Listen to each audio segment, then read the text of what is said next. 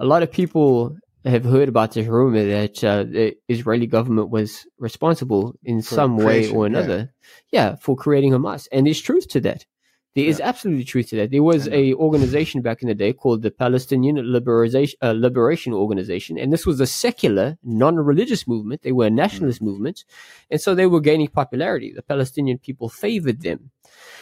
And so, what did the Israeli government do? They said, "Well, geez, we see all the support. That's not going to work. That's you won't be able to fight with them. Yeah, that's not good for business. They're not making about religion. I mean, we can't Right. weaponize people so easily against what they're asking for, which is, and I'm not saying that they were angels in any way, shape, or form because they weren't. But I mean, at the same time, this was a secular movement, which is to say non-religious. That's a big deal. So what did they do? Right. They go ahead and they start encouraging and on some levels working with Yep. Yep, exactly. Working with Hamas, the group we recognize as Hamas today. And this is not me saying this, okay? This is officials.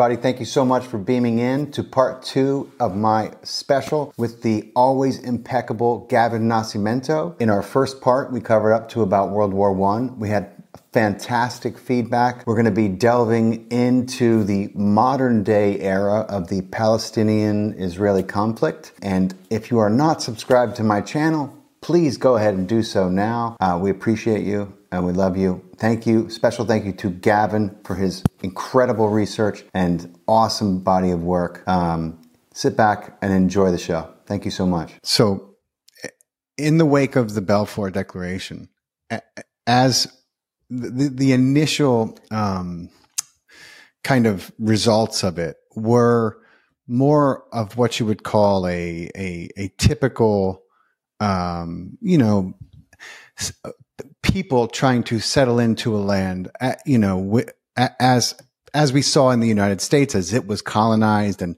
and people came from overseas and then you know kind of the East Coast filled up and then we saw them start to move out west and and find find property and find work and and try to establish a home and grow some food and um and, and inter, intermingle in a way with with whoever was around them that was part of a community.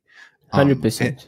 and and the way I kind of understand it is, at least at that part, at that from from then, from 1917, the the Jews that were moving into Palestine were they were a very very much a minority, but they but they were not um, being um, they they were kind of integrating slowly into into society, and it was a Right. kind of a slow drip process. yeah, yeah. innocently. So I actually Pretty like pretty the, innocently. yeah, and I like the fact that you use that as an example. I might have to borrow that one. That's a very good Go for it, example because more often than not, what happens is what rulers do that may have sinister intentions is they will in fact take people with benevolent intentions Uh, because the best deception is one that's actually legit, but you're the mm. one that's controlling kind of the pieces on the board. And then you get them to slowly go into a region and actually acculturate that region. That was, in fact, a form of colonization in the past. Like mm. literally, you can start to change the landscape of a culture through assimilation. The Roman Empire was, in fact, quite famous for doing that. That's how they overcame, I think it was the uh, the Gauls, because they couldn't do it through outright force. So they gradually did it through this acculturation process, where, where you change the landscape ideologically and so on and so forth. But it's being done by otherwise good people. Now, what's very interesting as well about this particular time is as this was slowly going on, I mean, there had to be a lot of diplomatic and political maneuvering because this was very deceptive what they did, right? You, you promising the Arabs the land, then you're saying Yeah. you're going to carve up the land amongst yourselves, and now you're promising the Zionists the land. And so, in classic um, Machiavellian po- political style, the British authorities, they were still kind of, oh yeah, we've made this Balfour Declaration. It, it, wasn't a Yeah. guarantee still, but it was just like acknowledging, you know, the same McMahon Right. Hussein correspondence. So in this particular region, what we have now is we have Jewish, uh, the Jewish population, innocently um, Mhm. settling in and alongside Palestinians, and overwhelmingly these people, they were getting along. Okay, Yeah. overwhelmingly, but now they were under the occupation of the British. And as you can imagine, with all of that deception, there was a lot of anger towards the British authorities. Okay. Uh-huh. Yes. So there was something known as the Jaffa riots, which illustrate this J A F F A riots. And the Jaffa riots were actually where the Palestinian population, so the Arab population and the Jewish population together were together. rebelling against the British authorities. It was called, um, I think it was mandatory Palestine, something along those lines, some silly political term, but it was essentially yeah. British occupation. Now, in a previous podcast, what I pointed out, and this is so significant for people to understand because when you can remove the emotional irrationality that puts these landmines in your head where you can't yeah. think clearly, like you become very impulsive and you get angry and defensive and you just want to fight. And it's, yeah. it's such a strange, bizarre thing. It's not natural. That, that's indicative of some kind of trauma, guys. Like, have you ever been around somebody and they overreact to something? Maybe you've even done it. And then you have to sit there and you say, okay, that was way over the top. It's That's because why they kind of behead babies. They're beheading babies. I'm like, yeah, exactly, and so it inculcates a form of of trauma in you, and this yeah. actually puts up That's a mental block in your mind, a, a, proverbial landmine that you can't go in that direction, but you have to find a way, to, whatever it is, to sidestep yeah. that, so you can earnestly question what's taking place here. And what I said in a previous podcast because when you can look at things objectively, you can start to take a scientific interpretation of it. And uh, just so people don't get the wrong impression, yeah, uh, I spoke out big time about scientism during the whole COVID thing. So I'm not the science guy. All right, just to yeah. quickly point that out. But you can make scientific observations which are free from the emotional, irrational tribalism right. that that misleads us. And one of those things, uh, as uh, articulated and detailed in a publication called Dying to Win from Professor Robert Pape is that foreign occupation, which is when a foreign government, a foreign military is occupying a specific piece of land, this encourages acts of terrorism. This encourages, mm. he actually studied specifically suicide bombings because at that time that was a big thing. They're like, oh, yeah. you know, they engaged in these terrorist suicide attacks because it's part of their religion. And I've read the Quran. the, it, that is simply not true. It's obscene. Right. The average person is not going to blow themselves up, even if the Bible or the Quran says so. The average person is not going to go with the most insane translations and interpretations. Right. It's, it's it's just you know think from yeah. a human perspective. And anyways, in this he noted that the overwhelming majority, I think, was ninety five percent over something like two to three decades that had been studied, all the known terrorist attacks, what he found was the smoking gun had nothing to do with religion. It was about foreign occupation. In fact, he hmm. found that the primary purveyors, okay, the primary um, group, the, the, most prolific group, which was the Tamil Tigers, mm. they um, they were a secular group, which means they were non-religious. And, and it's not difficult to understand how this works. So I've sifted through all kinds of testimony from U.S. soldiers and the war crimes they committed, and I've more recently done this with Israeli soldiers. When you are in a land and you have these military individuals, oftentimes very young, but quick to pull the trigger, and they get brainwashed that these people are your enemy, they want to harm you. So now they are operating on a level of fear, but they are mm. capable of waging violence. Right. And then you in a place where they speak a different language, they have different customs, and yet you are you have immunity against their customs and their way of doing things. Right. It's a recipe for bad shit to happen. It's a recipe okay? for radicalism. Right? Absolutely. Well, well, the thing is, it's, it's going to happen that they're going to feel bullied, the local population. Yeah. Right. There's going to be checkpoints. There's going to be an innocent civilian ac- accidentally gets killed, yeah. which always happens. And then what's going to happen? Of course, there's going to be what they call blowback. So right. this was going on, and I'm not even talking about this in relation to Palestine and Israel now. I'm talking about this with the British occupation. So right. the Palestinians and the or the Arab Palestinians and the, the Jews, they were in fact somewhat united yeah. against this threat. And then what you start to find is it degenerates where they start to go at each other. And although I haven't gotten up to this point yet, in terms of sensible speculation, I like to call it sensible speculation, and my relatively prolific history of detailing how the ruling class operate, their methodologies, and so on and so forth, and specifically the British Empire, renowned for divide and conquer. Mm-hmm. I'm almost certain that there was some element of them dividing and conquering these two populations that they were trying to occupy for their own specific goal and purpose. Oh, I'm sure there was. I'm oh yeah, sure for sure there was. Yeah, and, okay. and I've I've even heard before you go on that you know the, there there were think tanks happening in Britain you know, that were meeting solely about how to radicalize the young men of that uh, of those populations in order to create strife and animosity between them because they were starting to unite against you know the the occupying British and the the Brotherhood of uh, Islam, the Muslim Brotherhood, like, Muslim Brotherhood.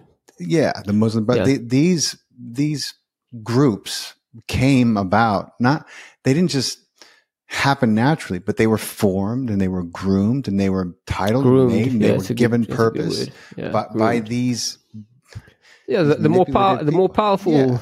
Guys. Yeah, I mean that's how it has been historically. Terrorist groups, you know, I mean they have an origin as well. Um, oh, for at sure, least in man. modern history. Yeah, for and sure. It's just gaslighting can, the population. You know, yeah. Uh, we've been so gaslighted in so many ways, and the truth has been so inverted that the true terrorist groups, of course, as you know, are the intelligence agencies, That's the alphabet right. agencies. And then they yeah. give birth to these smaller ones for strategic purposes. Like what happened That's in right. Libya, for example. Sure, they go ahead, they they fund, they arm the Libyan Islamic fight, fighting group, which was they actually were birthed during mm. Operation Cyclone and when they trained the Mujahideen. But at that time that they were funding and training them, which is unambiguous, we know about it now. But at the time right. they were doing it, they were internationally recognized by the US government, the UK government, mm-hmm. and the mm-hmm. United Nations as a terrorist organization. They overthrew Gaddafi at the time, the highest standard of living in Africa. I'm not saying that he was a this angel right. or whatever, but he was doing a lot of good things in Libya specifically. Overthrew him, became a failed stage. They immediately erected the Al Qaeda flag, and then what happens? They start then these bombs in North in North Africa. oh, it's a terrorist. Oh, but we need to go into Africa now to prevent the terrorists that right. we put there. And so it gives you this very convenient excuse to still look benevolent to everybody that we saving Rinse the day, but really we put them in there. Right. I'm I'm creating the problem as the solution.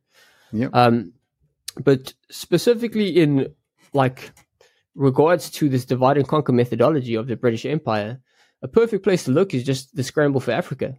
Right? Mm-hmm that's that's exactly what was done there, and it was done in multiple places. I mean, the the, the powers that be, the European elitists, carved up Africa, and not just Africa. I mean, this happened everywhere. But if you look at, for example, what took place with the Rwandan genocide, that has its roots in that divide and conquer methodology. In Uganda, the ongoing fighting there, and if I'm not mistaken, I think Uganda was under British administration. I'd have to look that up again. But they did the They're exact offering same to give thing. it away. you know, it, it, must be. It must have been. oh yeah, well, yeah. There you go. You're right. Okay, good, good thinking there. So I'm pretty sure, as you rightfully point out, um, that Uganda was also under British occupation and colonization. They did the same thing there, guys, where they yeah. divided and conquered the population against itself, where they favored, uh, I can't remember if they favored the North over the South, which is why to this day there's a major divide between the two mm. populations. But essentially, this is just part of how they conduct themselves. And when we look at the McMahon Hussein correspondence, the Sykes Picot agreement, and all this deception and duplicity, where they are, they've got no moral compass. Is it really that difficult to believe that something right. may have happened along those lines in with uh, Palestine and um, and uh, and Israel or the Jews right. and the Arabs. I, I, think it's it's highly it's highly logical.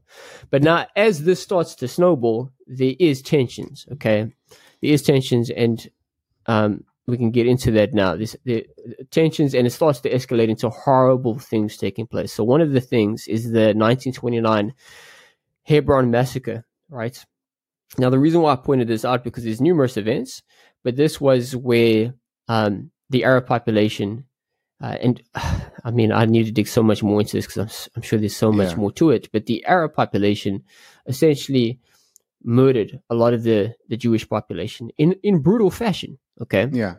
But the reason why I specifically chose this one to highlight, not just to bring balance into the equation and help people understand and also acknowledge that, yes, these horrible things taking place on numerous sides. What we had is when this took place, uh, most Arabs sheltered the Jewish population. And this again, guys, is going back to our inborn humanity. Mm-hmm. Right? So they, they always wanna they wanna make it seem as though like there's, oh, yeah. there's something fundamentally different between an Arab baby and a Jewish baby. Like the dynamics are somehow so dramatically different. But what we essentially have, for example, in that massacre, first of all, we need to know always, you know, as a researcher, I'm sure it's the first thing, at least one of the first things that popped up into your mind is who's arming these individuals to commit these right. crimes? Because when it's foreign occupation, Exactly. Who instigated it? Like, there's a lot of fine details that I'm sure will emerge over time, as is generally the case. But who instigated it? Because, uh, as is very true, if you look at different um, British administrations, colonies, right. and so on, look at World War pro- II. Yeah, I, well, I mean, we go now with World War One. They did it in India as well, which is one of the mm-hmm. reasons a lot of people don't know this. But like with the so-called Spanish flu, the Spanish flu decimated India so badly, more so because of the horrible conditions of British colonialism, and they yeah. were rising up against uh, the British for their independence and stuff. And anyways, my reason for pointing out India in this particular regard is they would limit their gatherings. There were very small numbers allowed to be together. Mm. They were damn sure not allowed to have weapons. So when you see an event like this, oh now there's weapons and uh, it's it's yeah. analogous to the same old story we told. These ragtag fighters are somehow now you know rising up, right. and there's this huge administrative power and and, and coordinated attack, and with, and with yeah, and a very coordinated the latest technology. You know, right? Yeah. Now, I'm not saying that something like this was absolutely impossible, but right. my specific point is that it was essentially a, a, minority that did this. And minorities can do horrible, evil things, which is why I'm an advocate for teaching everybody, because most people are decent human beings. I want to teach everybody physical self defense, mental yeah. self defense, because when you even up the playing field, it makes it a lot more difficult for the psychopaths yeah. to control us. And so, my point in pointing that out specifically is that you had these Arabs doing these horrible things, but still, most of the Arab population were hiding and sheltering the Jewish population because right. we have an inborn humanity, and that is something that should unite us and uh, bring yeah. us together. And, I, am I'm, I'm, I would love to know the, the inspiration for that for that massacre. I would love to know what what. Uh, there's always more to it. It's part, it's part of a, a wider event. But that, that's one of the things I haven't meticulously looked into. But it gives us, a, I lot, suppose, yeah. oh yeah, for sure, man. But it gives us something that we can dig a bit more more into um, collectively See, as an audience. I'm a big believer. I don't. I, I don't. When these things happen, and I've learned this, you know, it's very rarely um, because a bunch of people have got together and decided to do some seriously heinous, murderous shit. I mean, I'm not saying that there are not instances in history. The likelihood is so so. That would happen, but but usually there's a catalyst. You know, oh, always, uh, always, man. And that's a manipulative deception that happens that makes always bloodthirsty and maniacal. You know, in a way that they would never be, because as you say, and I agree wholeheartedly, this is not our nature. This is no. not our events like 9-11 you know this this is this is against everything in our true nature, the nature we're born with, right? And that's why they need the trauma because they know that it'll cause this, this berserker kind of thinking that, that inspires a blood rage. And that's why they use it. They've learned that. Oh, yeah, 100%. Yeah, go on, man. go on, brother. Sorry. Yeah, 100%. Well, just quickly to comment on that, uh, for people who want to get a, a bit of a, a, a deeper understanding with this, like earlier I cited Professor Paul Bloom of Yale University, right?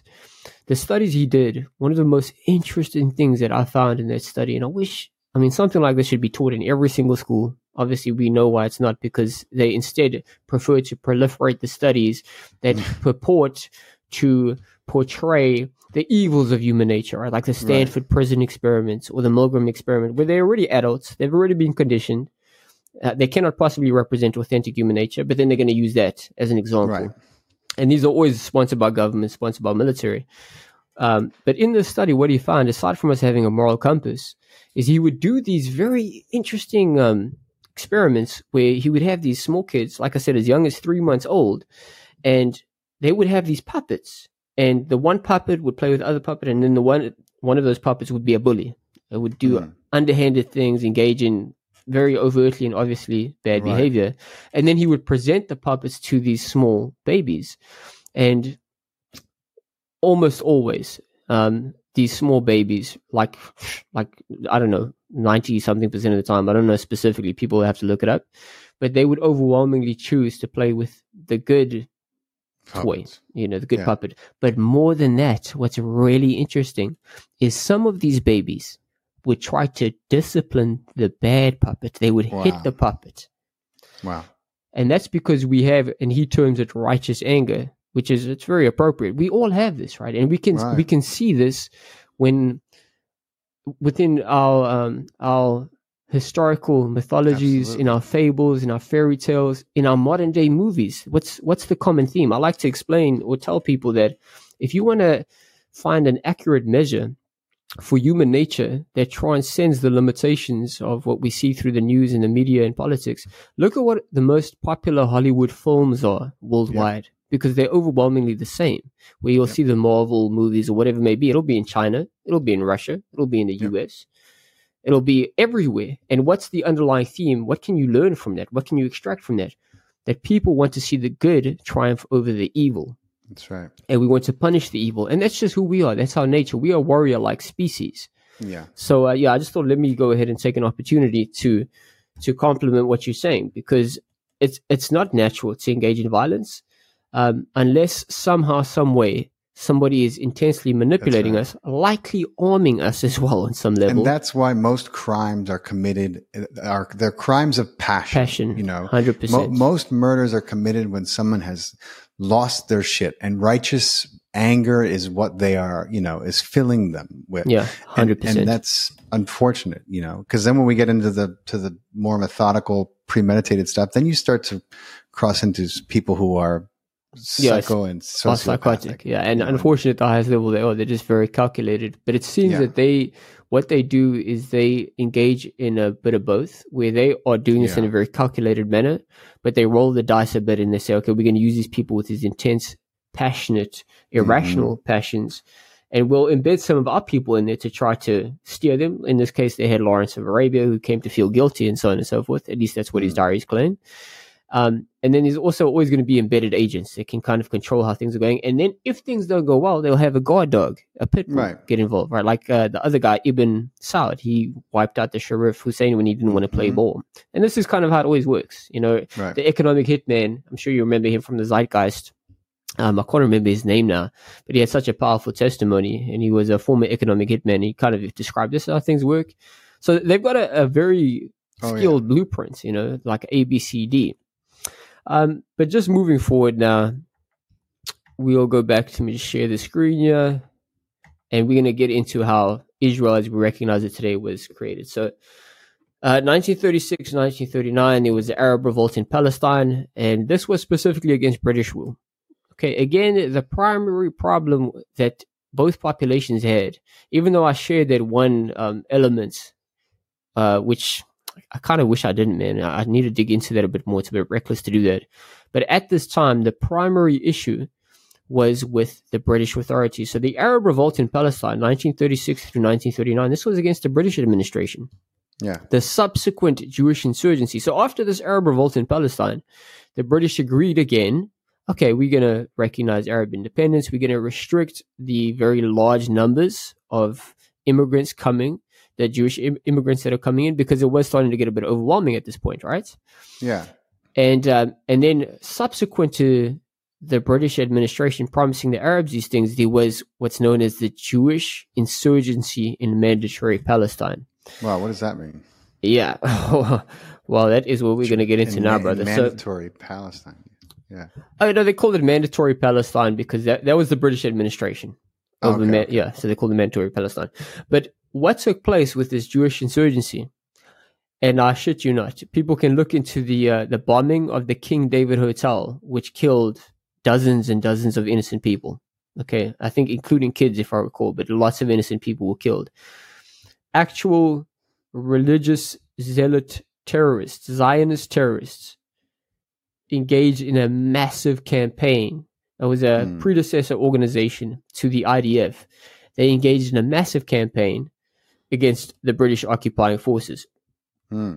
And eventually, through this just insane campaign, okay, that is where the modern state of Israel was born. So it was literally created hmm. through through terrorism. Now, I'm not one to light, uh, very lightly use that phrase, but when you are killing innocent civilians and so on and so forth, that's that's terrorism, right? right. You, you, my thing is, you don't target innocent and vulnerable people. Like right. I understand we all have our causes and stuff, but um, I just I can't go there, man. So th- this is where the birth of Israel. So the Nakba is it's recognized on one side, and then on the other side, it's uh, Israeli independence can be tr- traced to this 1948 Palestinian expulsion in flight, which I mean that's a very innocuous way of putting it, but 750 million people, ah, 50 million, sorry, 750,000 yeah. people were essentially kicked off of their land by force and through terrorism. So yeah, it's just a, a, very basic graphic for people to see. Let me see if I can make it a bit smaller so it shows the source. Okay, there's a source there. Um, so th- this is this is massive, guys, and uh, it's through this event, through this seminal event, which was not beneficent. It was not benevolent. It wasn't done through you know, polite debate and, and considering Diplomacy. the equal interests of human beings, right? Because that's yeah. what it, that's how it has to work, guys. Like this is the only way it can work. You know, it's, it's the mean, only the way it can run. work. Exactly, and um, and so that took place, and the UN ended up favoring the establishment of Israel in a massive way, which is some really interesting stuff there. I wish I had included the slide, man. Uh, there's some duplicitous politics behind all of that between the I don't uh, let me not even say it because it, it would target people so bad. I'll I'll tell you off air, man, because okay, okay. It's, it's, it's very fragmented. I don't want to tell people okay. unless I have like the evidence before me. Okay, it's something I, I became aware of quite recently, which is it's mind blowing. Yeah, right, and it's coming from a, a relatively credential source, but essentially, um, you know, this was also in the wake of World War II and the Holocaust event. So, right the the favoring of the Israel state was a very difficult one to oppose politically. Right? right. Public relations because you had is, six million people. Oh yeah, you know, oh, yeah. as a as a who were being leveraged. Their deaths were being leveraged big time to this very day by people that don't give a shit about them, by people that even financed right. the whole entire exactly uh, and uh, the entire. Should make from, you stop and question. Oh yeah, you know the the fact that the the same people who were funding the Germans and the army and the Nazis to do what they did to the Jewish people were now pushing for those people to have their own. I mean, that is so suspicious and to say the least. Yeah, to, say, to to put it mildly, and it and it and it should make anyone who's listening to this, who who is not already completely, you know, hating on everything we're saying. well, they um, wouldn't be as though to so. question. You know, I guess they wouldn't have made it this. Way. They would have turned it off long ago. But you know, look, I, I, I want to keep going because we still got stuff, a lot of stuff to cover. But and then we'll we'll go back after after that. So let's keep going. I'll hold my. I'll, I'll remember my question for later. Okay, cool. You can write it down. I mean, you can also ask it now, brother. I mean, it's it's cool with me. We're we're on a roll. Let's keep going. okay, let's rock and roll. Yeah. Okay, so so my whole point in sharing that specifically is that this is where the modern state of Israel has its upbringing, where it was created. Yeah. So we, we're not seeing specifically any kind of, again, coming back to the human perspective of doing things. We're not seeing the human elements in the establishment of of Israel. Yes, there is certainly um, the the view, and one could make the strong argument and case that it's obviously very human in light of the Holocaust. Yeah. So on the surface, man, it makes all the sense in the world. But with all of the the fine print, so to speak, the things that have been concealed from us, the evidence that we've never been privy to, the mm-hmm. fact that, like you were pointing out, you have these powerful families, organizations, and so on and so forth that were behind the support and sponsorship of Hitler yeah. and the Nazi regime. On one level, they are supporting this, and then after these atrocities are committed, then they want to say, oh, well, because of these atrocities, we need to create a homeland in which we will right. have control. And um, in more modern history, if you look at, let's say, an organization like uh, Genie Energy, Genie Energy, which is in the region, is actually more so Syria, but it operates just in that specific region in its totality. we have the same names. You have people from the CIA. Um, I mean, the, the board has changed, but you have people from the CIA, from um, a, a Rothschild family member. You had the infamous Dick Cheney. And all these people, in on any level, do they have allegiance to anything other than the ideology of elitism, to the ideology of exploitation? So that's where uh, we have to be very suspicious of everything that's going on. The establishment of this was not done through a humane transaction. No. It would be totally different if, let's say, the Holocaust survivors themselves, they came forward and Right. through exclusive public appeal, they put forward their case and, and then Right. collectively. And everyone said, okay, you know, let's. Yeah. that- Instead, it was done hi- through a highly duplicitous manner and done through acts of literal terrorism and Yeah. also the, the most duplicitous and deceptive and, for lack of a better word, just straight up evil people Yep. controlling Israel. And that's what people don't get. Like, man, the people that are in control of that region, much as the world in its totality, are not good people, guys. no.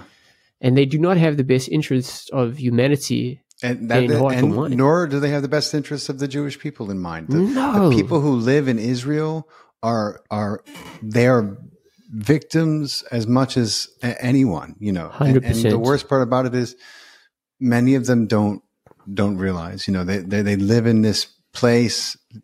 They're told that it's being protected by constant attack. They they have so much. Well, they're living in a state of fear. Yeah. Yeah, absolutely. which is a it's- it's controlling mechanism. Security state. There's. It's probably the most.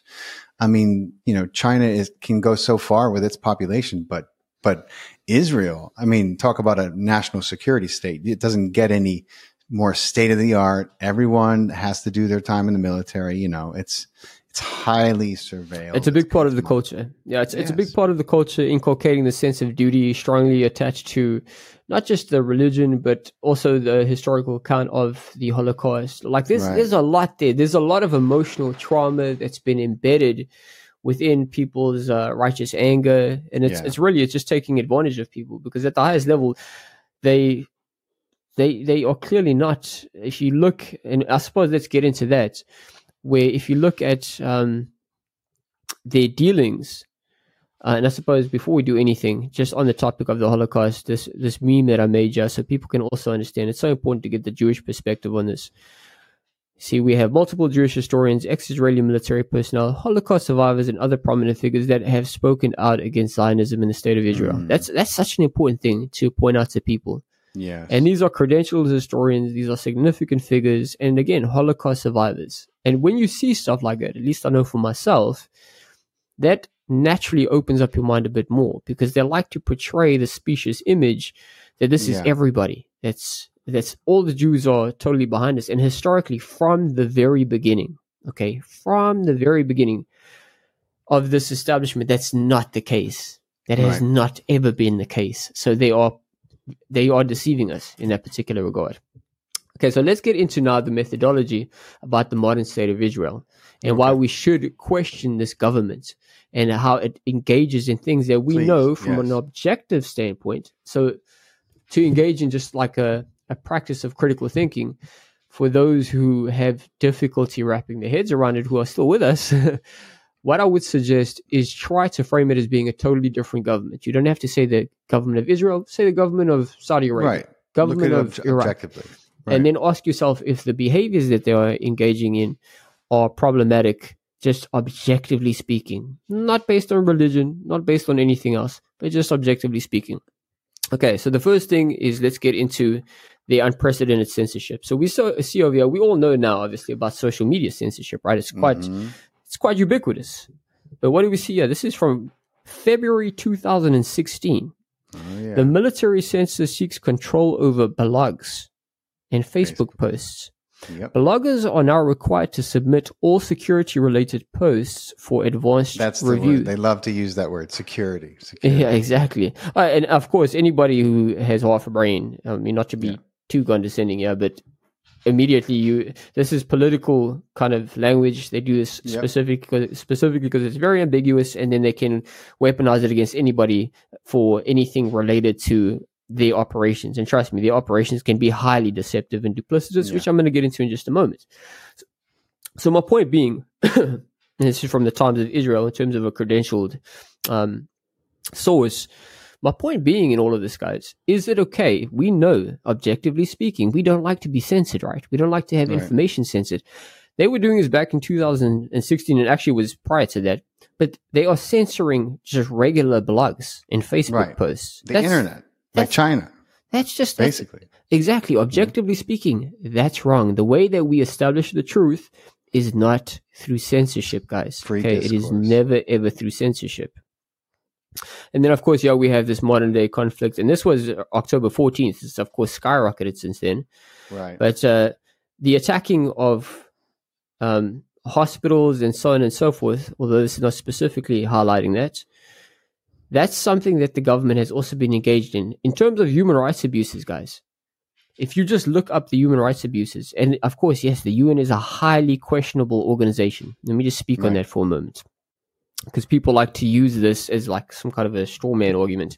Yes, the UN is a is a uh, in terms of, I'm somebody that has literally literally written the Yeah. book on the establishment of UN for the purpose of population control and elitism. Like I literally wrote that book, guys. right. I understand that. However, all organizations, whether it's the United Nations, the World Health Organization, the US government, any organization you can virtually think of, even intelligence agencies, most of the people at the lower ranks are decent people that Yes. think they are doing good things. It's at the highest levels that they know what is going on, and they use this uh, for sinister intentions and purposes. So when you see these reports and you actually don't blindly um, and impulsively Dismiss, dismiss, right? them, Yeah. yes, never. I've got a saying: you never blindly believe anybody, but you never blindly dismiss, it. them either.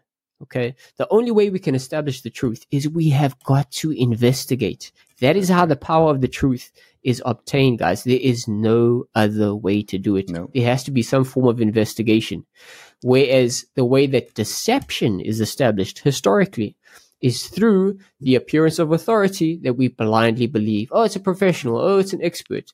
And then also when they put these landmines in our heads. For example, the last podcast I did with uh, with Joel and Erasimos, where Buddies, yeah. yeah, they're fantastic human beings. Love those dudes, man. Uh, where they commented on how it's it's so skilled in the way that they make sure that only the liberal media is reporting on on these things taking place, and they did the same Yeah. thing with the whole the whole lockdown bullshit. They they made sure that it was just conservative media reporting on it. Right. And what this does is it promotes tribalism. It prevents us from thinking objectively, and instead we regress into the very lazy thinking That's right. patterns then of you oh no, the this is just tribalism. It's it's it's them. It's that two people yelling at each other you know, 100%. because they're literally living on different planets and and and being fed completely different ideas about what's happening you know and that's when you see the the total breakdown in communication that is the tribalism that they seek and that's exactly what's happening right now total breakdown people 100%. yelling at each other no one listening um eh, yeah Yeah, it's it's it's so sad, well. man. It's a very sad state of affairs. Um, but I am optimistic always about that. That eventually we'll wear off. But yeah, my point is very simple. That this government is it's not a benevolent government. Okay, Hmm. uh, those crimes. If you look at the UN's um, list of human rights violations, historically, this thing's like coming up again. Historically, they have been embedded over and over and over again in horrible crimes against Yeah. humanity. Literally, they have targeted journalists, for example. Please tell me I've got that slide somewhere. Um, people can go look it up. They've targeted journalists. They've actually killed journalists. All Yeah. right, and They're the evidence emerged. Yeah, and the evidence emerged that they were deliberately targeting it. This is why we need to remove religion out of the equation because what happens is when people view this from a religious perspective, you feel like you have to defend your tribe. I have to defend Right. my religion. Oh, you're not understanding. Guys, from a human perspective, there are certain things that are com- they just red lines. You never cross that red line. And targeting a journalist, even if that journalist is saying things that you don't like and they're reporting on stories that you don't want to be reported, is wrong. You don't you don't kill an innocent No. human being. You don't I mean, bomb a it's the same thing as terrorism you know Yeah, hundred percent, man, hundred percent. And we can also get into the whole human shield thing because, um, and also the essentially that I've looked into. There you go, up again. I've looked at, I've gone through about 100 to 200 hours, okay, of testimony of actual IDF forces, military um, mm. folks that have been there. And that's when you really start to get a, a, good idea. But just going back to the censorship, we have this guy, John Leon's um, it might be John Lyons. Uh, and essentially, this guy, he's an award winning journalist. He's deeply revered. You can go look him up. And he has gone a record that basically stating that when it comes to reporting on Israel, the state of Israel, it's unprecedented censorship. And mm. reporters are constantly engaged in self censorship because they are scared. They don't want to mm. be, hmm. and I quote, savagely targeted. So, see over here, this is coming from Mondoweiss. Uh, you can look up this particular news source, not a controversial source to cite. And when asked he about, you know, people being scared about being censored, he basically says everybody. And then this is him in conversation with allegedly somebody he calls one of the toughest bureau chiefs around. So this is somebody in charge of a news agency. And then he explains that as part of the book I interviewed, because he was writing a book called Balcony Over Jerusalem, a Middle East memoir. As part of the book, I interviewed the New York Times, The Economist, Reuters, AFP, and I found a common trait. Reuters even has their own special words that we are allowed to use that won't upset the Israelis. And I went there with the view that I'd been in Washington and New York, that I would report it as I saw it. But every time I would write about settlements, something that's factual, you get targeted as a journalist. Wow. Now, again, guys, that, that is, that's such a big deal. Okay. That is such a big deal because what we essentially have it's is, tyrannical. yeah, no, that, that, that is unbelievably authoritarian. Yeah. So again, oh, this no is why I. Yeah, this yeah. is why I try to remove the religious interpretation from this. That's not okay. This is a credentialed journalist, highly revered, not a controversial figure. And yet, the moment he gets engaged in it, or if you look deep into what he's saying, every time somebody tries to dig into objective evidence of what's going on there, then they get labeled anti Semitic, then they get attacked, right. and they get smeared well, in yeah. the media. This is wrong, guys. These are underhanded tactics. Okay, right. they are, they are truly underhanded tactics but it gets worse. Now, Chris Hedges, he's obviously another very popular authority. And I'd like to make it just very clear, guys, just because I'm citing these individuals does not mean I entirely agree with them um, on all of their positions and their standpoints. Right. But when you, you know when somebody has a good insight, I give credit where credit is due.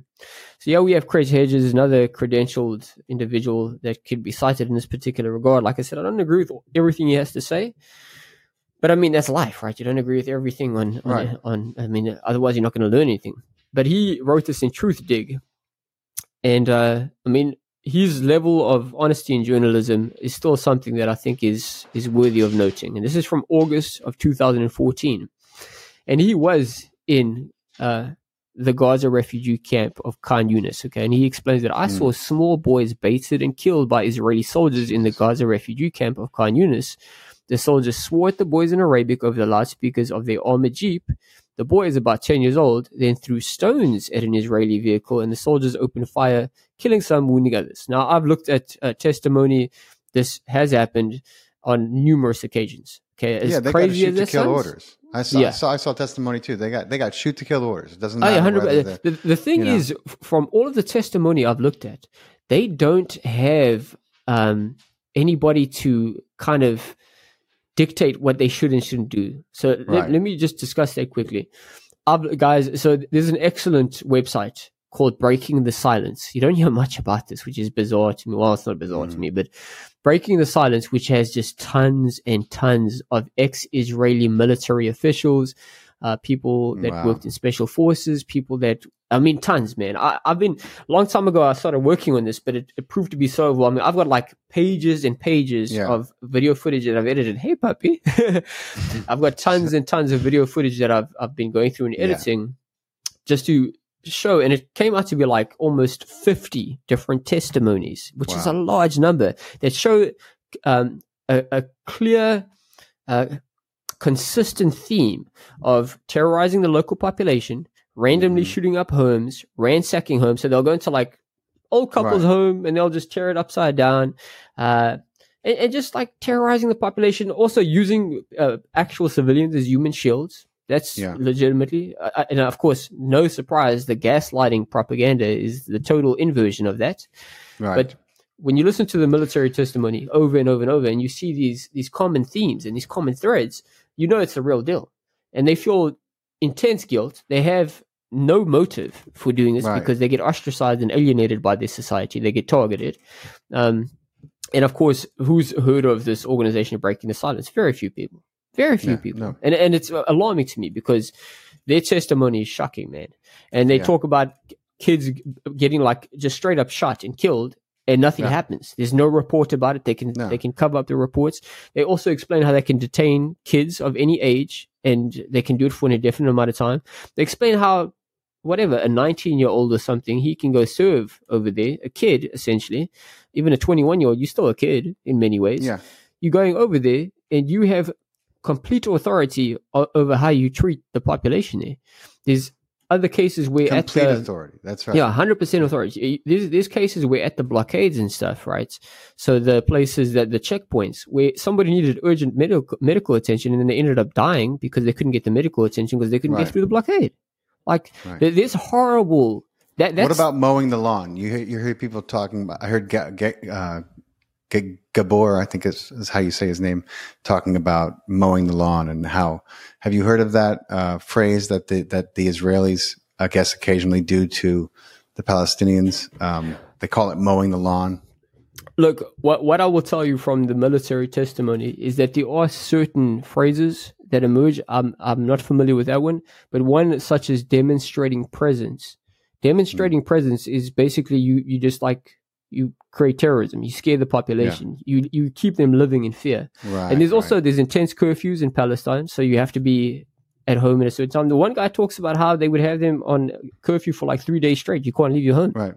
And, Yeah, and mean, if you do, you can be you you you've. I know you can, you can be considered an enemy combatant. It's, it's kill. wild, Yeah. man. The Shoot stuff that kill. goes on there is wild. And then what people need to recognize is while they are occupying these forces or occupying this land, at the same time, these kids that have been instructed and brainwashed, and that's one of the reasons, oh, you have to go serve in the military at this age and so on and so forth. These kids that go there, they've already been brainwashed that these people want to kill you. They're terrorists. They're evil. Right. They hate you. They hate you because you're Jewish. Oh Jewish. yeah, yeah. Oh, okay. That, Oh, that's course, not gonna. yeah. You know what I mean? So yeah, I- I want to get through with that, but I also told myself, man, before I, I do that, because that's gonna. Who knows how long it's gonna take me? You know, you know Yeah. how I am. I like to do things properly, but then I said, No, I man, do. in yeah. terms of a moral obligation, I need to. I just need to talk on what I know now. Um. So going back to this testimony, um, with uh Chris Hedges. Oh, and sorry, I didn't even share the thing Yeah. Whoa there, Gavin. Getting a little bit ahead of yourself. Okay. no problem. Yeah, so he explains that. I mean, this is a it's a very common thing. Uh, he explained that I was present more than once as Israeli troops drew out and shot Palestinian children in this way, and this is because unfortunately they have. When you can get led to believe that you're actually fighting something that's truly evil, right? Yeah. J- just in the same way that people can believe like these certain scriptures in the Bible um, about genocide is okay. Listen, th- th- there's a perfect example in World War II. Okay, the the Germans were convinced the Jews were evil, and so that allowed them to act without conscience. Right? I mean, how else do you do what you do? They, Hundred percent. they were wide, widely convinced, you know, Yeah. and so the, and, they and, had, you have to and, and these episodes of this, yeah, and there's a lot of episodes of this historically, man. Um, Yeah.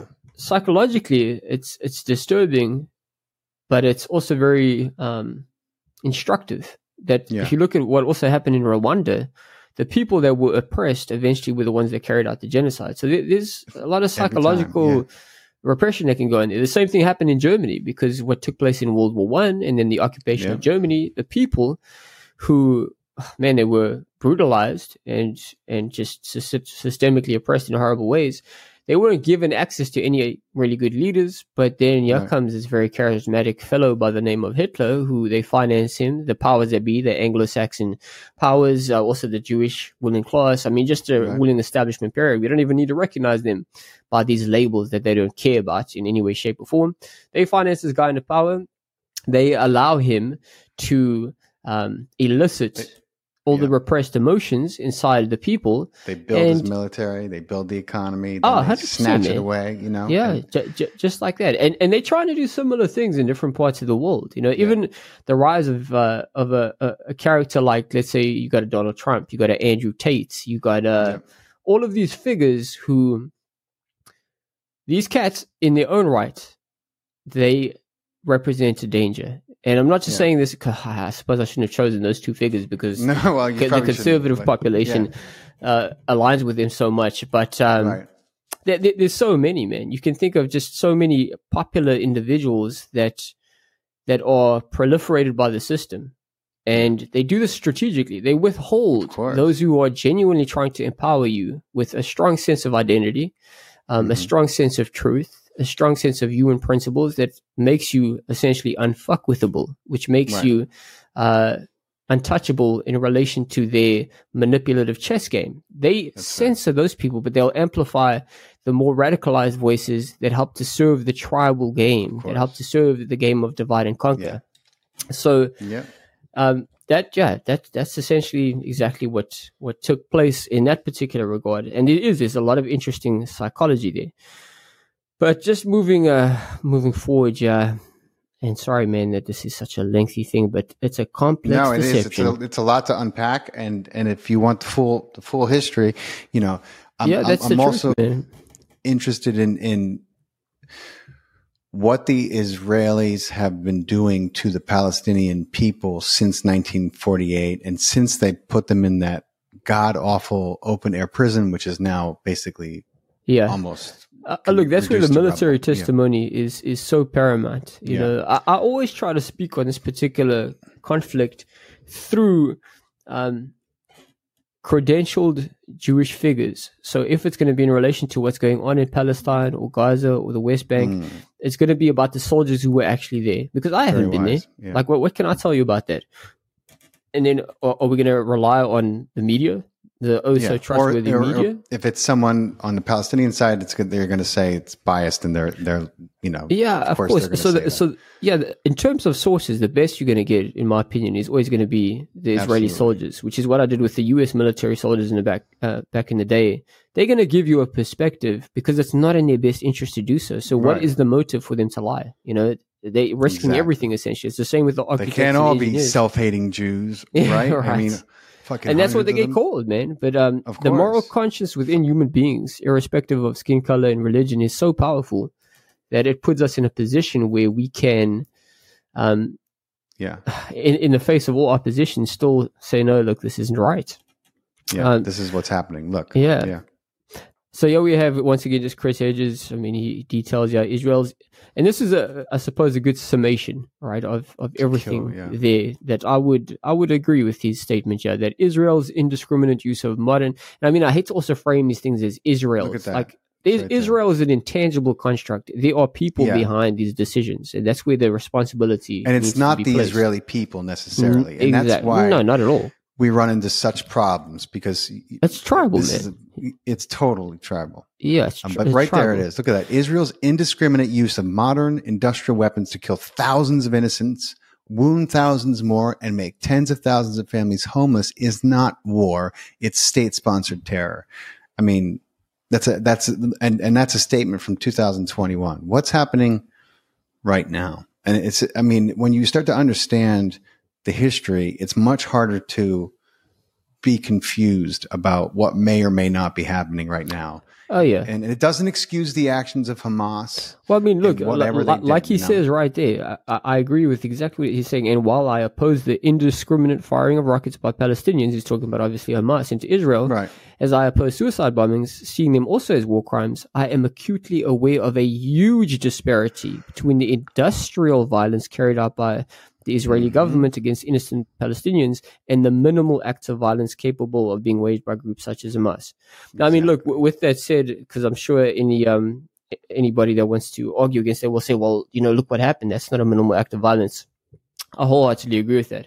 But a major event like that, guys, one that is so incendiary and evocative and happening in in the face of all odds in, of, in terms of the intelligence apparatus. The Is- dome, the Iron Dome. Ah, you know, brother, that I mean, that's a that's a, a couple billion dollar attack. Okay, where did Hamas get a couple billion dollars, and who do you think is keeping track of every freaking cent that Hamas gets in and out? I mean, exactly. This, this is fantasy to imagine yeah. that the United States and Israel were the victim of a surprise attack by Hamas, not not a terrorist group you've never heard of that's been operating off the grid, off the map. And even then, somehow they would have noticed that amount of money moving and that those kinds of weapons moving. Hundred percent. This is like this no, is beyond it, it, it is. It's ludicrous, you know. And, and I suppose somewhere where we can quickly go just to help people once again understand the level of Machiavellian politics and that the Israeli government itself, um, how they operate and the mindset of the leadership is there was Operation Susanna, okay, sometimes known as the Lavon affair. And let me see, I think I do have a screenshot of this. And essentially, this was a false flag, guys. It was a major operation that was to take place in Egypt. Hmm. And and this operation, oh, here we go. Beautiful. Disturbing legacy of Operation Susanna and the Lavon affair. All right. So what took place with this is that let me quickly. All right, get some FaceTime there. Sorry, people. This, Don't yeah. mean to be so heavy with the slideshows. what okay. took place? so what took place with uh, with the Egyptian government is that the Israeli establishment, the Zionist establishment, saw that certain w- Western political factions or Western governments, the US and the UK namely, were working with the Egyptian government. So they had sleeper cells, which is essentially where you have a team of operatives in the country that will do whatever it is that you would like to do, right? Whatever intelligence operation, whatever clandestine operation on your command. And so they had the sleeper cell. I can't remember how many figures it was, but it was like maybe less than a dozen. And their job was to literally, and they did do this, carry out bombings on strategic places. So the post office, the movie theaters, mm. and uh, engage in acts of terrorism. And the whole purpose yeah. behind this was to blame the Egyptians and blame, the, I think it was the communist Egyptians or the anarchists. It may have been mm. blaming the anarchists. It was just to blame those, the left wing. You know, they all get associated right. together anyways, even though they're totally different things, anarchy and communism, but let's just blame them all together the same thing. Right. People won't know. Yeah. Yeah, uh, yeah exactly. And this was back during like the Cold War era. So it was a hot topic. This is, I think, in mm. the 50s. And so they did this and they ended up getting caught because one of the bombs went off prematurely. So for decades, the Israeli government concealed this intelligence. They didn't tell people. There was circumstantial evidence. Mm-hmm. Um, there was stuff that clearly indicated, it, but of course, you couldn't get like the official acknowledgement. Yeah, they had plausible deniability. They're so good plausible deniability. However, now eventually they did concede that yes, they were involved in this specific operation, and they went so far after several decades of this lying to go ahead and honor. Oh, there you go, nine. It was nine of them. They honored, yeah, oh. after 50 years, the three surviving members wow. were given certificates of appreciation. All right, certificates of appreciation, guys. they should, they should give thank some, you. Let, us show you certificates uh, out to the survivors of the USS Liberty. I, I mean, I mean, but but that right there is illustrative and instructive of yeah. what this government is about. Because, you know, once again, from an introductory perspective, a human perspective, carrying out terrorist attacks. Now, they, they claim that, you know, no innocent civilians were harmed. But of course, if you're bombing post offices, if you are planning right. on bombing movie theaters, the room for something going wrong in that particular event is extremely sure. high. And it's just the fact that you are trying to lay blame of a terrorist attack on another government for right. the purpose of public relations. It's extremely deceptive, guys. And not only did they do this, but 50 years later, after keeping it secret and denying it, then when it finally emerges, they give certificates of appreciation. Like, where's the remorse? right? So you, you, you no don't apologies. No, no, no apology. No, nothing like, for the families. No, exactly. Just, like uh, that. That is just. That's just. Wow. It's to me. That's insane, man. So yeah.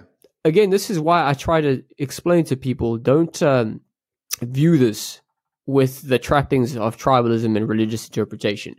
And um, just very quickly, where earlier, because I like to give sources, where earlier I explained to people that the uh, Israel, the last time I checked, they were the fourth viewed as the fourth Yeah. strongest military in the empire. I mean, well, I suppose that's accurate too. We are in some kind of dystopian empire. Uh, this is from the Times of Israel, where they essentially note from the U.S. News and World Report that Israel ranks among 10 most powerful countries in annual list and the fourth strongest military. And this is behind only the US, China, and Russia. And just to give people a visual, there we have Russia, there we have China, there we have the US. And what's that there? That small. Wait, wait, wait. Oh, there they are. Look at that. I you mean, know, so guys, when and it's funny because you know the UK and and all, the entirety of the UK. I mean, they- they've they've put their eggs in, in in Israel's basket, so to speak. You know, they know that they have the United States and Israel. The United States is you know obviously number one. And then Israel is the is like the sidekick almost. You know, Oh yeah, It's one like, well, uh, the, the thing that I try to explain to people, man, is we are viewing the world through this very antiquated lens of interpretation, where they, you know, and they and they constantly portray this in history books and through the media and television. And Russia and China are ganging up against America. 1st of Mhm. all, these are countries. They are collectively billions of people in these countries. They don't give a shit about these conflicts. right. Uh, and if you look very closely at the highest levels of business, the bankers, and even the officials in positions of government, they're interconnected with all of these corporations that Yeah. are stationed in Russia. They're stationed in China, and the f- different families have interest over there. Rockefeller families have major Oh, interest yeah. In China.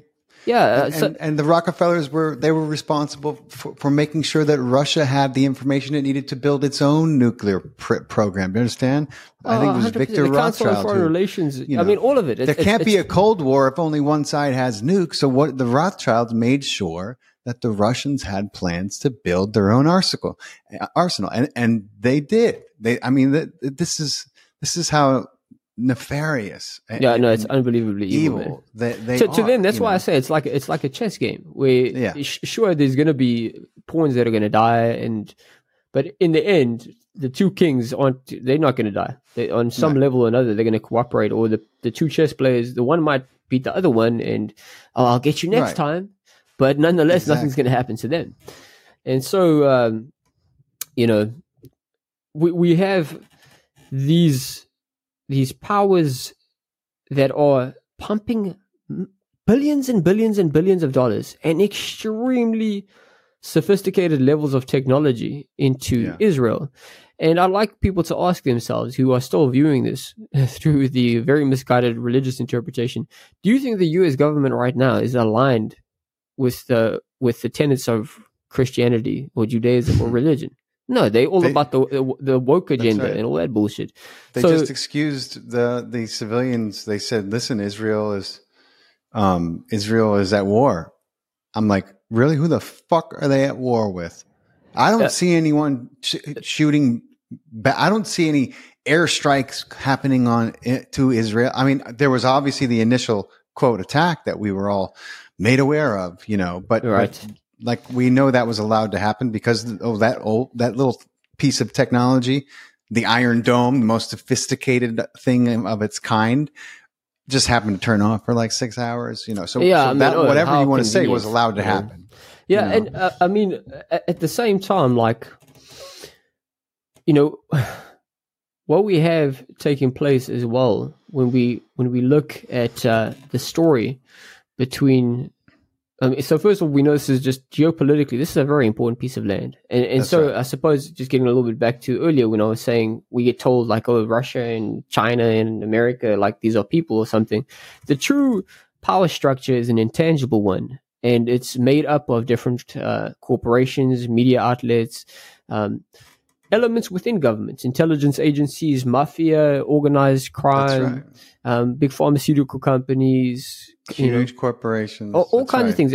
And and it's global. And it's not it's not joined together through like borders that we can outline on a map. Like these people are working interconnectedly internationally. And so israel as a state beyond the religious interpretation is clearly a piece of that puzzle right it's one big empire, right?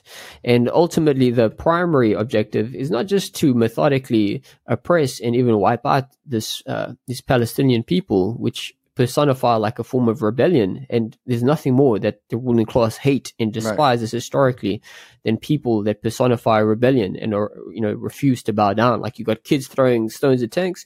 It's the equivalent of way back yeah. in the day with Diocletian. He's trying to murder these early Christians, and they're like, nope, we're not going to bend the knee. It's the right. equivalent of that.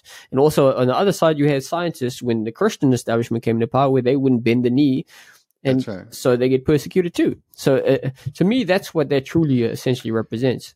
But um, just in relation to also like speaking about Hamas, you know, a lot of people have heard about this rumor that uh, the Israeli government was responsible in for some way or another, yeah. yeah. for creating Hamas, and there's truth to that.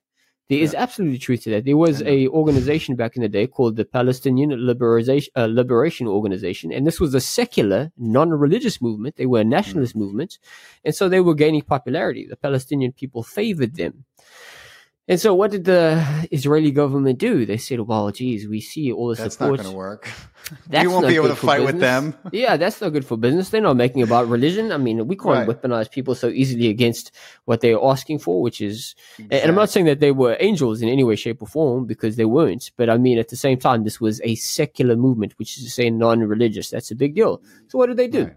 They go ahead and they start encouraging and on some levels working Funding, with. Yep. Yep exactly working with Hamas, the group we recognize as Hamas today. And this is not me saying this, okay? This is officials, high ranking officials within the Israeli government. And people can actually go look up. There was an article in the Wall Street Journal a couple years, you know, back that illustrated this. You have to go to archive.org, unfortunately, to look it up because it's behind a paywall. And then there's also one, a more modern one that was printed in the Intercept. Uh, uh, you know, the Intercept, which has they've got some decent reports and stuff that can yeah. people can go check out, where it explains that yes, this took place. And to me, like several years ago, I published a video where it said, you know, uh, how the Israeli government helped create Hamas, and this was on Facebook where people have the laughing emoji. They have access to that right. undermining laughing.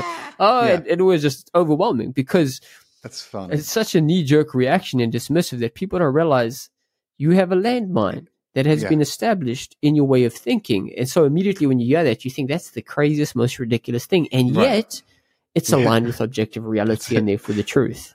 Yep. That's the world yeah. we live in right now, you know. People yeah, so, can't so, they just can't believe it, you know. Yeah, it's just uh, I mean, you can't bring yourself to believe it, but it's a tricky thing and we've obviously had quite some time to methodically unpack all of the, yeah. the horse manure that has been piled into our minds. And so I don't expect anybody to just do it all at once. Right. But it's imperative that we try our very best to be humble and recognize that yes. my perception is limited. And what I know today compared to 10 years ago, 20 years ago, is like a quantum leap. And right. I also, I, I, it sounds silly, but I try to remind people, remember at one time we all believed in Santa Claus. We all believed right, in Easter exactly. Bunny. And the Tooth Fairy. Yeah, and the Tooth Fairy. And, and if somebody. The Tooth Fairy? What, what is it? I mean, when you're kids, you believe, you know, I mean. 100%.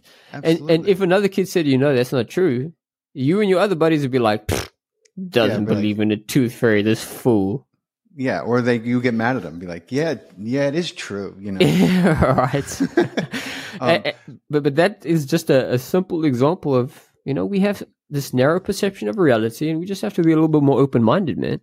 We have to be willing to evolve. We have to be uh, humble enough to to say, "Wait a minute, maybe what I've been taught." strays from what is the truth and, and maybe some of what i was taught is true um, but but why don't I take a look at it and pretend like I'm like I like I don't have a you know like I don't want one side to be right. I just want to know what happened. And you have to kind right. of look at things from because a lot of people don't want to imagine uh, an Israel that is not God's people, you know, because it goes against yeah, exactly. the Bible and that's what they've been taught. Right? And, and, you know but, what you, but you have to if you want to consider this information because you won't truly consider it unless you do right? And, and you know I what mean, you just made me also consider? It it actually goes even to a deeper seated level of problem, which is,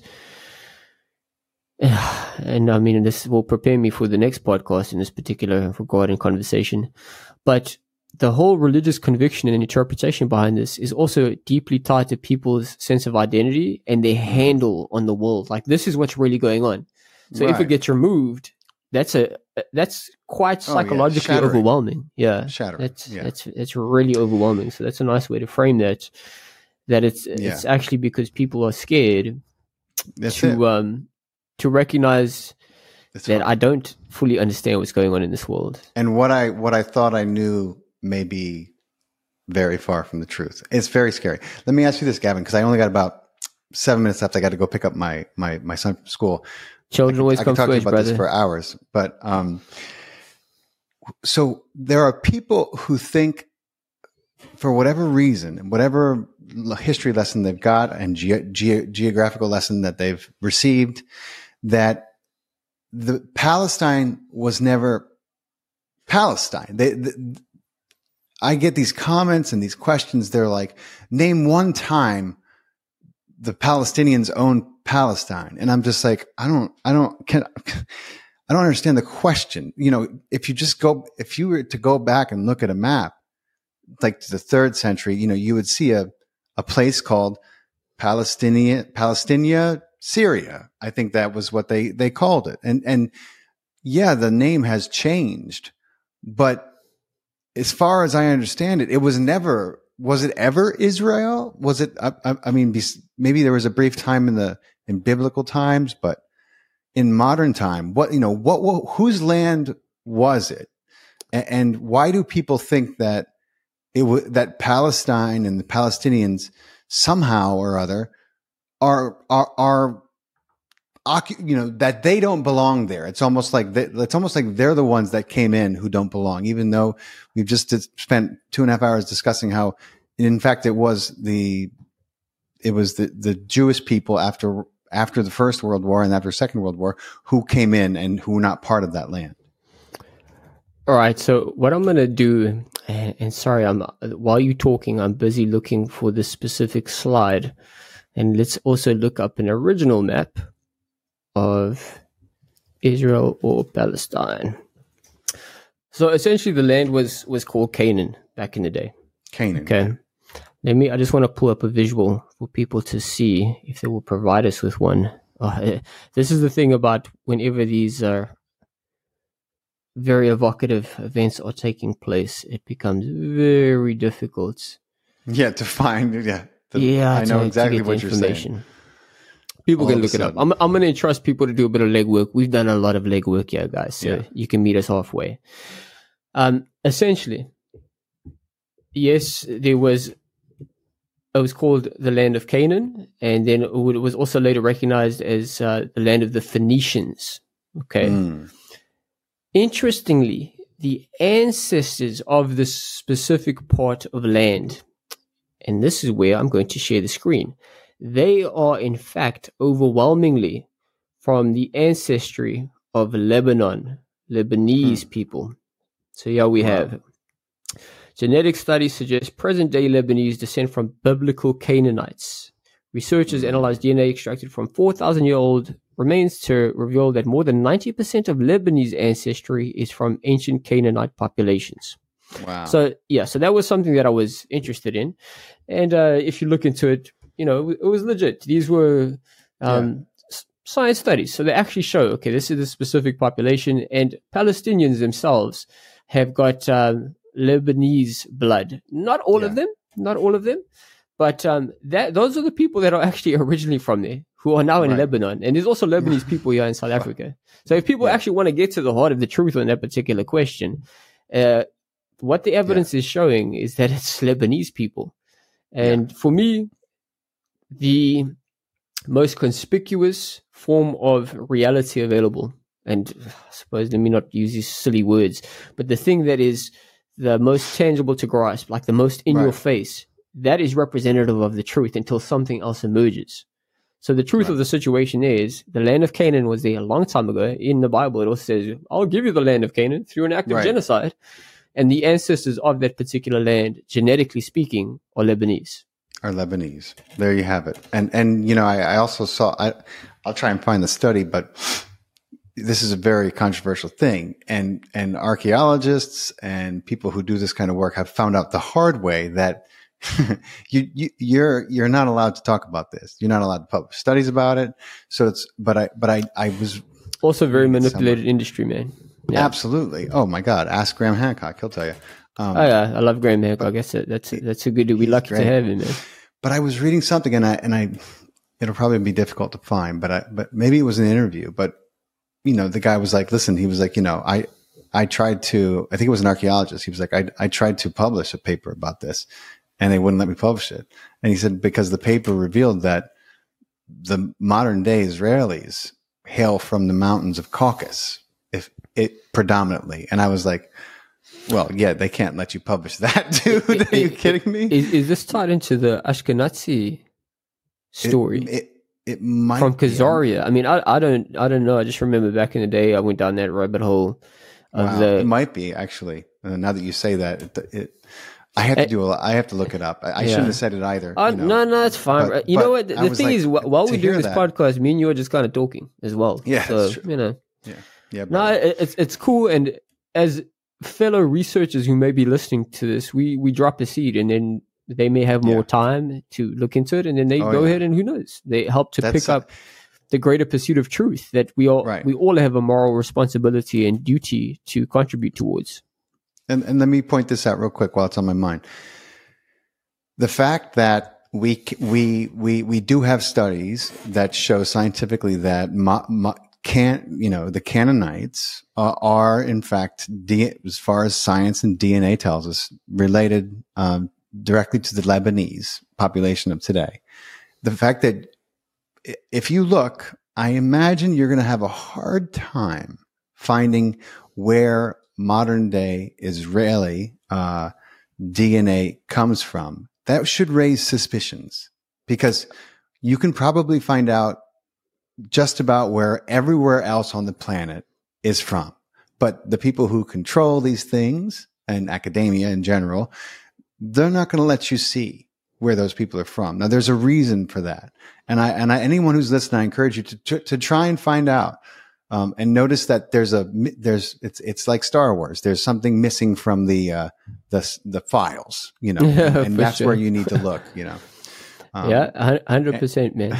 No, hundred percent. Uh, uh, it's also the the trouble with the ruling class, like all compulsive liars, is they they spew out so much deception that they have they to constantly find a way yeah. to uphold this deception. And then they find themselves weaving more and more spider webs. And unfortunately, yeah. we become the casualties in all of that. And so our minds become ensnared and wrapped up in all these deceptive narratives that we don't even know what reality is anymore. We don't know what the truth is. No. And they do it for specifically what you're saying. They want to conceal something, and then it leads to another lie, and another lie, and another lie. And there's and no then, uh, length that they will not go to to conceal no. their true colors. And that's why they are willing to sacrifice innocent civilians. Absolutely. And then the, and then what happens is the truth is lost because generation upon generation is is built the, the lies are built upon and, and it literally becomes impossible to to find out sometimes what the original fabrication the unadulterated the deception truth. was. Yeah. Yeah. Because oh, yeah. I mean and then people don't even know why they're lying. They don't even know the truth, but they know that they have to lie because the truth is too outrageous and they would be, you know, they would oh yeah, all the psychology. Yeah, yeah, all the psychology but, involved in that. Machiavelli brother, also spoke about that. Yeah. Um, we, I, j- j- so, just one more thing before you go. Go for it. I, go for it. Yeah. I, I want to give a. This is important. This is a documentary people Please, can check out on their own dime. Oh yes, and also that just that website. Okay, let me share this quickly and then let you go because kids are everything, man. They are that's yeah. that's the real work. Above and beyond all else, there is oh, nothing as important as raising our little revolutionary beings and loving yes. them, and yeah, and just doing our best to be good parents. Um, my apologies, man. trying to no worries, brother. Get this no going. Yeah. Listen, while you get that going, tell everyone where to find you. Where oh, yes. you know we're gonna we're gonna have to talk again because. Oh, yeah, for sure, man. I'm always you know, down. We're gonna, we, we want to talk about. I want to talk about that school. We we got Oh, I yeah, want to go back sure, and man. talk about the I'm Bolshevik re- revolution. I need an education about that and how, like how. Yeah, like that's a very interesting time, man. You know, very very interesting time. Not many people realize how pivotal that was to what's happening today. You know, and what the, the there's just so much stuff that we need to talk about.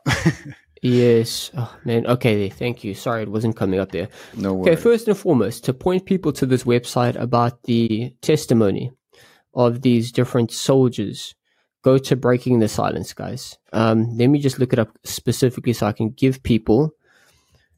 There you go, Breaking the Silence. Uh, dot org dot il forward slash testimonies forward slash videos. Okay, that is a treasure trove. You want to find out what's really going on, you can go out and check that out. It is disturbing, but it'll help you get aligned with the truth. Uh, here's this old story from 2004 where they literally got caught using a Palestinian boy as a human shield. Mm. Uh, and then just the last one. This was actually big on my personal journey. This documentary called The Zionist Story. This was a major moment in my own disillusionment. This was in 2009. So just to give some people some background on that before yeah. we conclude, yeah, the Zionist story was made by an actual ex-Israeli soldier, and he goes through the history of what took place there. Go and check it out. The guy is very intelligent. Um, you may be familiar somewhere through the pipeline. You've heard about this uh, account called Dish Propaganda. He's also got a website, Dish Propaganda. Um, he's a very intelligent dude he made that documentary. He's an ex-military individual, and uh, that helped disillusion me. So it's a good place for people to check out. Awesome. Other than that, you can find me online. Look up my name, Gavin Nascimento, or at Truth Warrior Gavin. Uh, I try to get into the fray of things whenever I can. Life is very crazy right now. I have a family, financial obligations, so on and so forth. But you can look me up there. You can also support my work at uh, at Patreon, which I'm gradually moving away from because unfortunately this is also controlled invariably by yeah. the establishment. But yes, if you are looking for me, you can find me at those places. Awesome, bro. Hey, listen, man, I appreciate your work so much, Gavin. Um, you know, just I can't tell you how much. I know how much time you put into it, and it, it's such an incredible resource. Everyone who's who's listening, follow this man everywhere you can because you will stay informed and you will be able to stay much safer in this world we're living in. Brother, we're gonna have to do it again soon. I'm so so sorry I got to bounce. Thank you no, so cool, much for the education, man. It's priceless, and right now it, it needs it. So the conversation was so important to me, and um, Thank you. I, am grateful, bro. I, listen, good luck with everything, and, and we'll Likewise. be in touch soon. Okay, we'll Keep be in touch, posted. man. All right, go do your thing. Okay, bro. All right, brother. Thank you, man. Peace. Okay, brother. Cool, Thank man. You.